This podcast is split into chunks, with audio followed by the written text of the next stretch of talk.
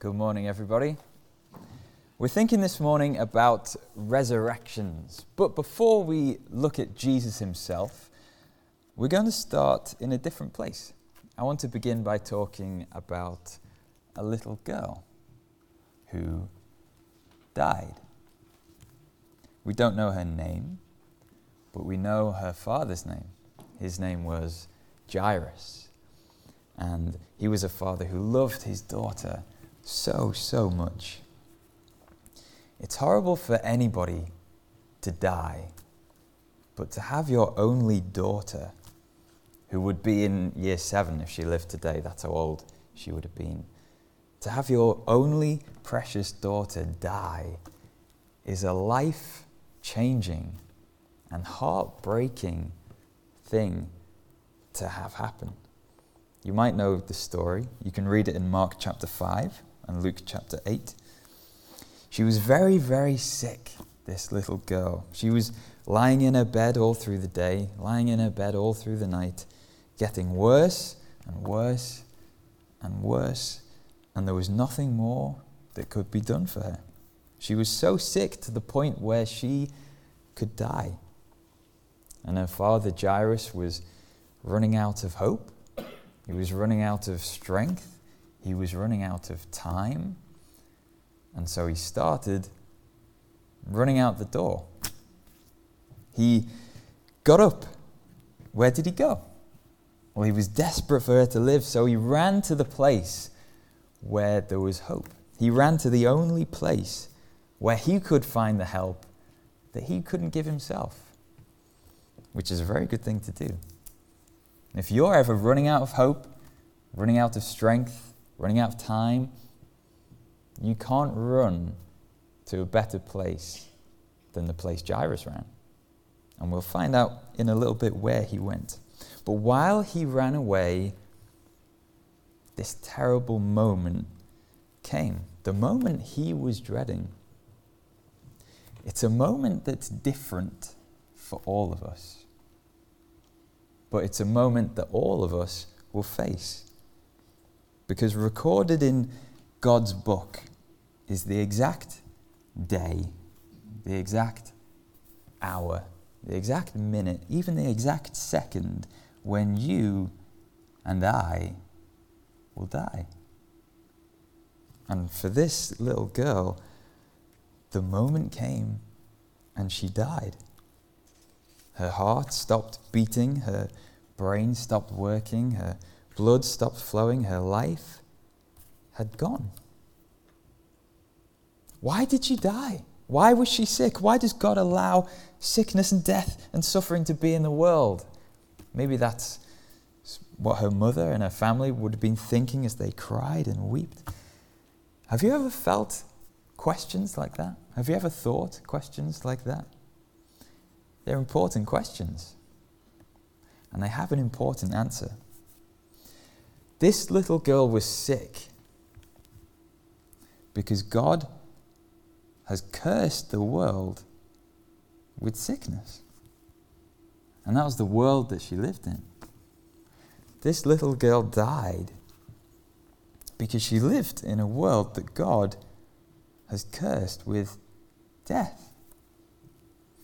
Now, the only time you might see a curse or hear of a curse is probably in a film where there's some evil witch or wizard who brings a terrible curse upon the land. Now, is that what God is like in doing that? Is he just like one of these evil witches who brings a curse on the land? No, of course not. an evil witch would bring a curse with laughter. But this curse, God brought with sadness. An evil witch would bring a curse to get their own back on the people who they think deserve their judgment. God brought this curse as a perfect judgment on people. A witch in a film would bring a curse because they're evil and unfair, but God brought this curse because He's good and because He is fair. So, what caused God to bring this curse? Well, we read it right at the beginning of our Bibles. Genesis chapter 3. God said to Adam, Because you've heeded the voice of your wife, because you've eaten from the tree which I commanded you, saying, You shall not eat of it, out of the ground you are taken, for you are dust, and to dust you will return. God has cursed this world as a judgment for our sins. It was the selfishness and the disobedience in Adam's heart that brought sickness and death into the world that Jairus' daughter would then suffer. That was the world that she lived in. That was the world that you and I today live in. It's the curse that Adam faced because it's what he deserved. And it's the curse that we face because it's what we deserve. We read in Romans chapter 5 Through one man, Adam, sin entered the world, and death entered through sin. And so death spread to all people because all sinned. That's you. That's me. And if you've ever become annoyed at Adam for giving in the way he did, you only have to look at your own heart yesterday to see sins you could have so easily avoided, ways we've broken God's laws, just as he did. Each one of us has loved ourselves and what we want over God and what he wants for us. And because of the sins in my heart, the sins in your heart,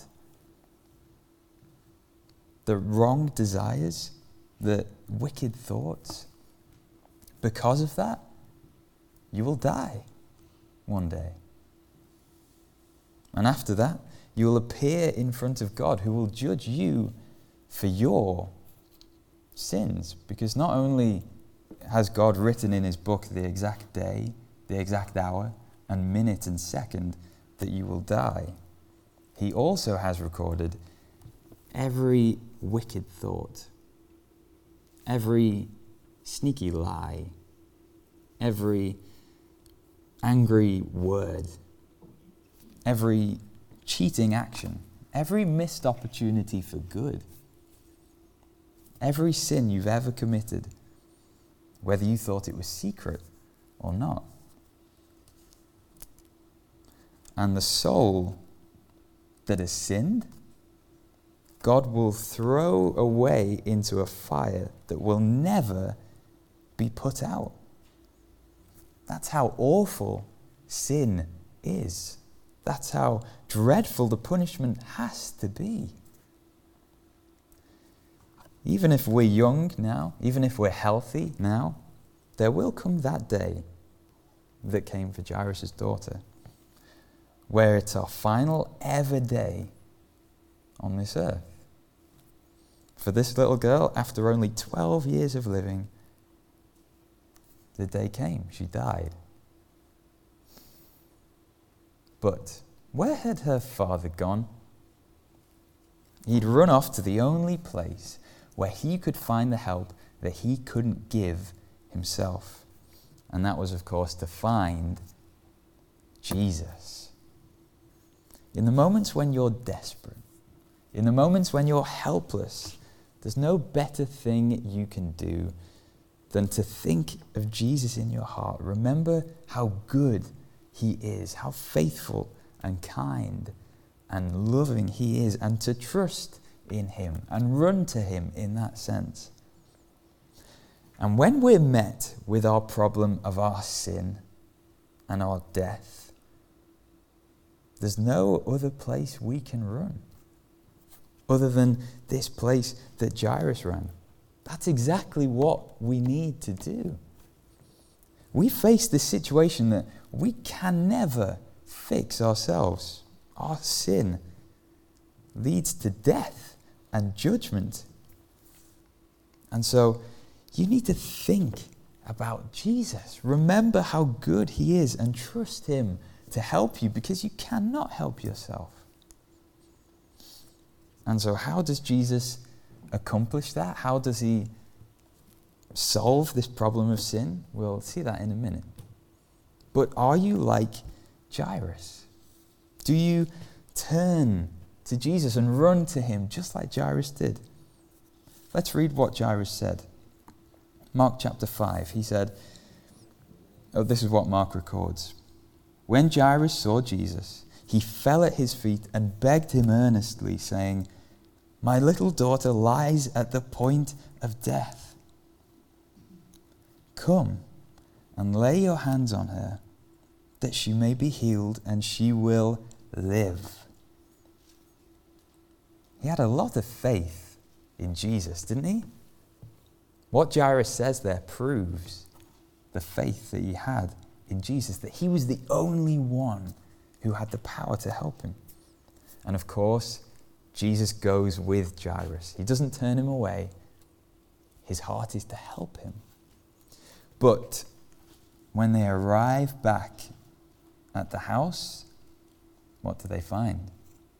They find that the worst thing has happened. The thing that Jairus was dreading the most has happened. His daughter has already died. So then, is all hope lost? The very thing that Jairus was dreading and didn't want to happen has happened. Is all hope lost? No. Because even though the worst thing has happened, Jesus is with him. And as soon as they heard that Jairus' daughter had died, Jesus turned to Jairus and said this six simple words Do not be afraid, only believe. Now, maybe someone might say, oh, if only Jesus had run quickly, he'd, he'd made an effort and gone quicker to Jairus' house, then he could have saved her. But you know, this story, what happens here, teaches us something very important. Jesus isn't only good for stopping the bad things from happening. Jesus isn't only good for making things as comfortable for us as quick as possible. But He's by us when the worst does happen. He's by us when things are most uncomfortable. At our very lowest point, when, when things could never possibly be worse. And we can't think of any way God could actually turn this around for good. He still cares. He is still with us. And He still brings about good things. So, will you be afraid even when things are at your worst? Will you be afraid even when you hear about your sin and your death? What does that cause within you? Does it cause fear? It should. But with God, He never presents us with a problem without also giving us the solution. Never. And so, are you afraid? Jesus says, Do not be afraid, only believe. Jairus did believe, didn't he? And Jesus went over to this little girl and held her cold, limp, lifeless hand and told her to get up. And she got up. Isn't that incredible? She was once dead, and now she'd been made alive. Maybe we hear things like this so much that we lose the awe of what actually happens there and how astonishing this really is. Isn't Jesus powerful to do that? Isn't he compassionate too? Who else has this kind of power and compassion to do something like this? Only the Son of God. Now, we said before that only Jesus can solve your problem of sin and your problem of death. So, is, is this how he does it then? How, how he raised this little girl? Has this girl's problem of death now been solved? She, she had died, but now she lives again. Is that her problem solved? No. She'd been given a heartbeat again, but her heart was still sinful. Her heart was still under that curse. For her death hadn't been defeated, it had just been reversed. She would still face the curse of death because the curse hadn't been removed. That's what we need more than anything for the curse to be removed. Imagine you're playing a video game where your character is surrounded by danger wherever you look, and you're, you can't outrun it, it catches up to you, and you lose the game. If I gave you an extra life and brought you back into the game, that doesn't solve your problem. The enemy is still there, the threat is still there. It hasn't been taken away. And it was the same for this little girl. Death wasn't defeated fully so. That leaves us with the big question of the day How does Jesus do it? How does Jesus solve this problem that we can't fix ourselves? Our problem of sin, our problem of death. Well, the only way that he can solve it is for himself to enter into death and to rise from the dead himself. That's the only way. For him to enter into death and then to rise from death. But Jesus' death was totally different to the death of this little girl. And Jesus' resurrection was totally different to the rising of this little girl. He had to enter death, but in a totally different way than this girl entered death. And he had to rise, but in a totally different way than this girl rose. How was it different? What makes Jesus' death different to this girl's death? What makes Jesus' rising different to this girl's rising? Well, we die and we're judged because of our own sin. We can't escape it because it's what we deserve. But it wasn't what Jesus deserved. He chose to die because of our sin. He was judged in our place. His death was totally different to ours. The sole purpose of your death will be because of your own sin. The sole purpose of Jesus' death was that he chose it for your sin. We are bound to die. Jesus chose to die. We can't escape death at all. Jesus walked into death for you. Do you realize that He did it for you? To bear your sin in your place. All those things written in that book, every lie, every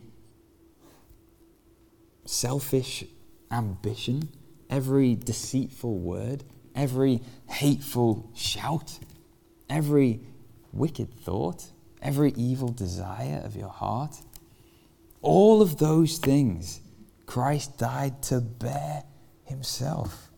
Without Jesus dying like this, you have no hope of being freed from sin. But what about his resurrection? How was Jesus rising from the dead? Totally different from this girl. Well, she rose to life to one day die again. Jesus rose to life to never die again. She rose to life still under the curse of sin and death. But Jesus rose to life having broken through the curse of sin and death to make a way to the other side.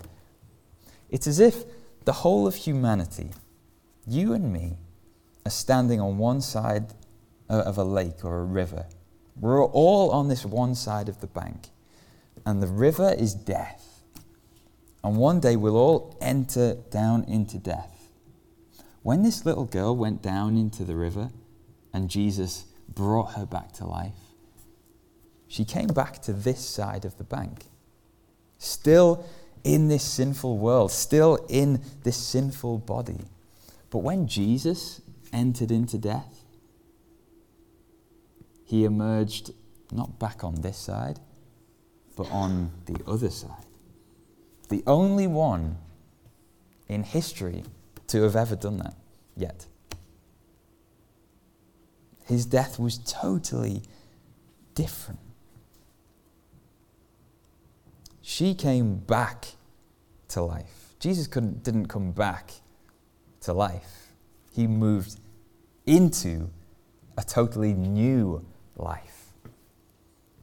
You might see films or TV shows where one character lies dying in the arms of another, and, and the character holding the dying person will say things. You'll hear them say things like, Stay with me, come back to me. This little girl came back to us, back to the same sinful world, same sinful body, with a life that will one day die all over again.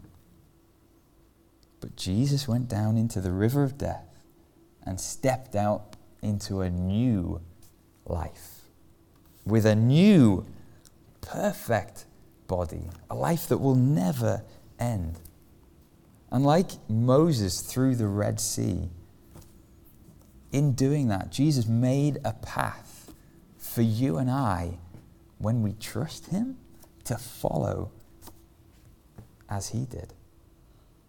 His resurrection was totally different to hers. And without Jesus rising like this, you have no hope of eternal life. See, this is God's great answer. This is the good news of the whole Bible that Jesus' death defeats my problem of sin. And Jesus' resurrection defeats my problem of death. That's why he had to go to the cross. And it's also why he had to go to the tomb. He had to go to the cross alive and leave it dead.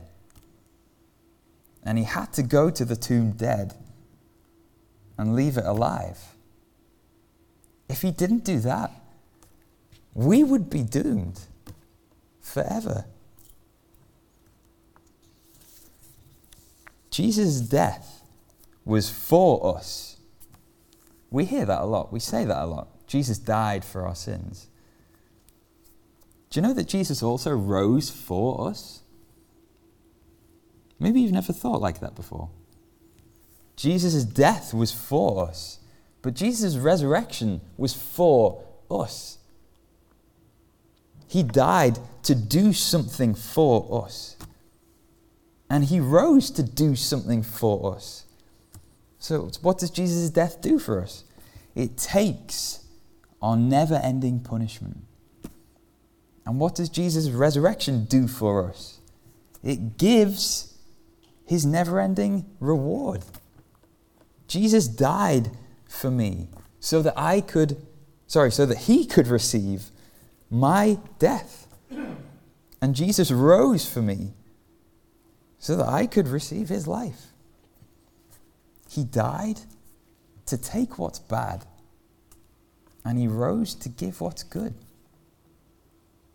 So then, there's just one question that remains Does that describe you? Has Jesus taken what's bad from you and given you what's good from Him? In other words, has He saved you?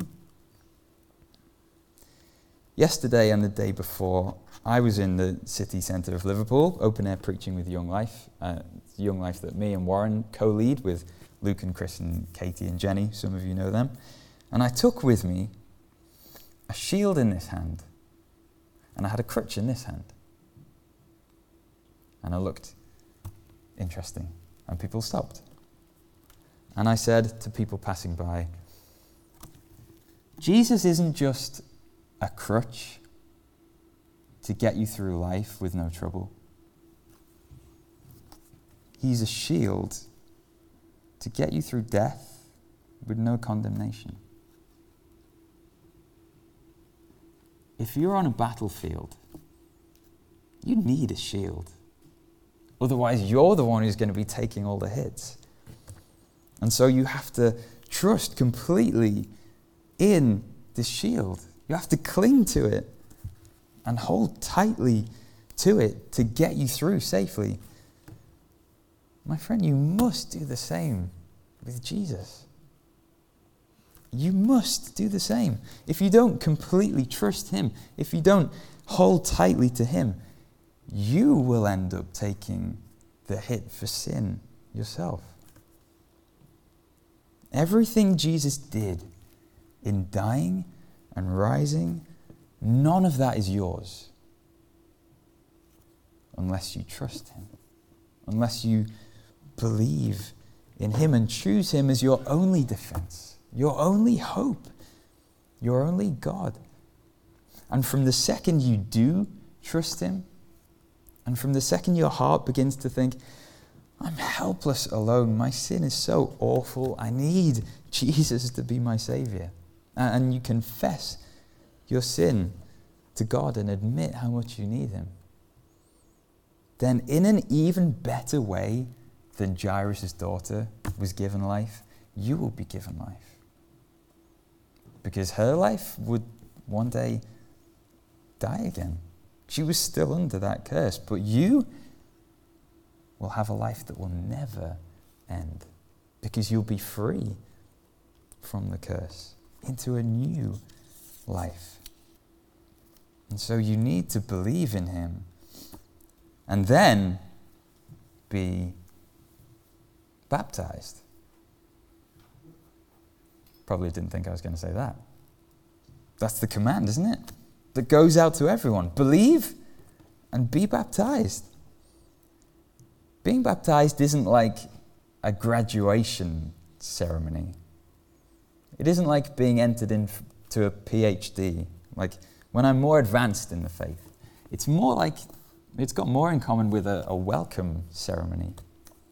Before you've even begun the studies, being baptized isn't like receiving a few gold stars on your McDonald's badge. Have you seen them? The name tags? It's not like that. It's not once you've got a bit more experience and you're sure about what you're doing. No, it isn't like that at all.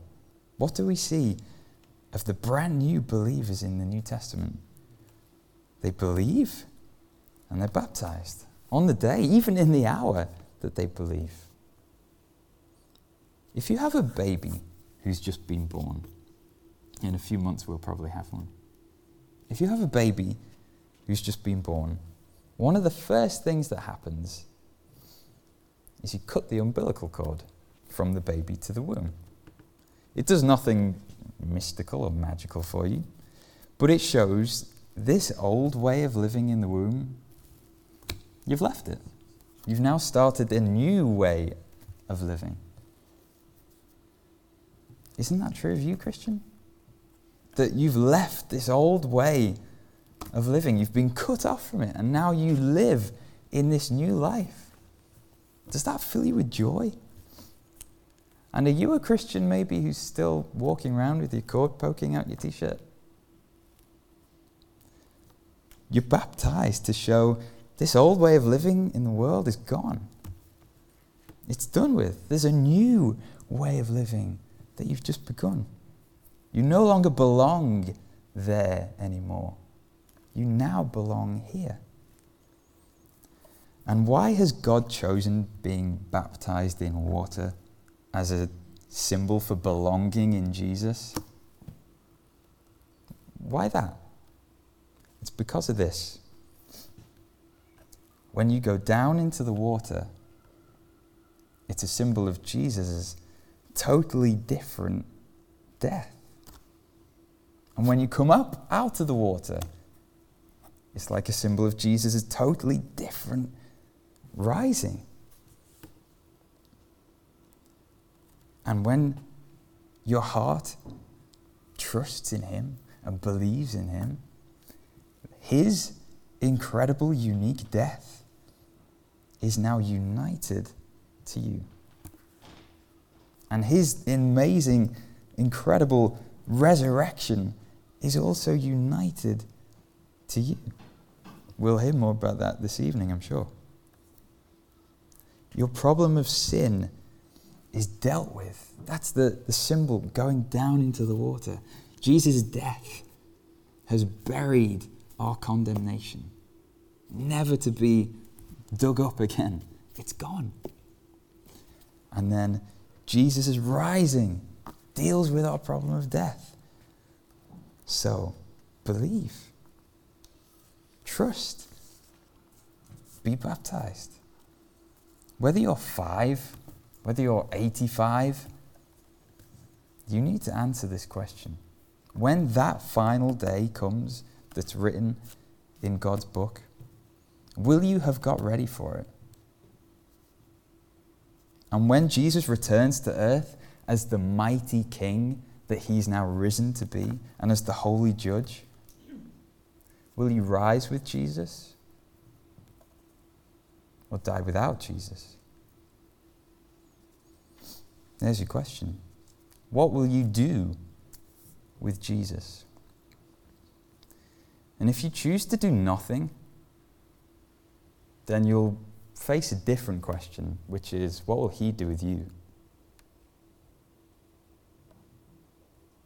If you're without Jesus on that day, then heaven is locked forever, and hell is open below you. But if you're with Jesus on that day,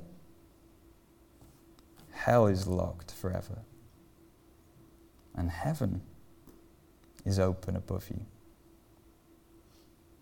So choose today who you will trust in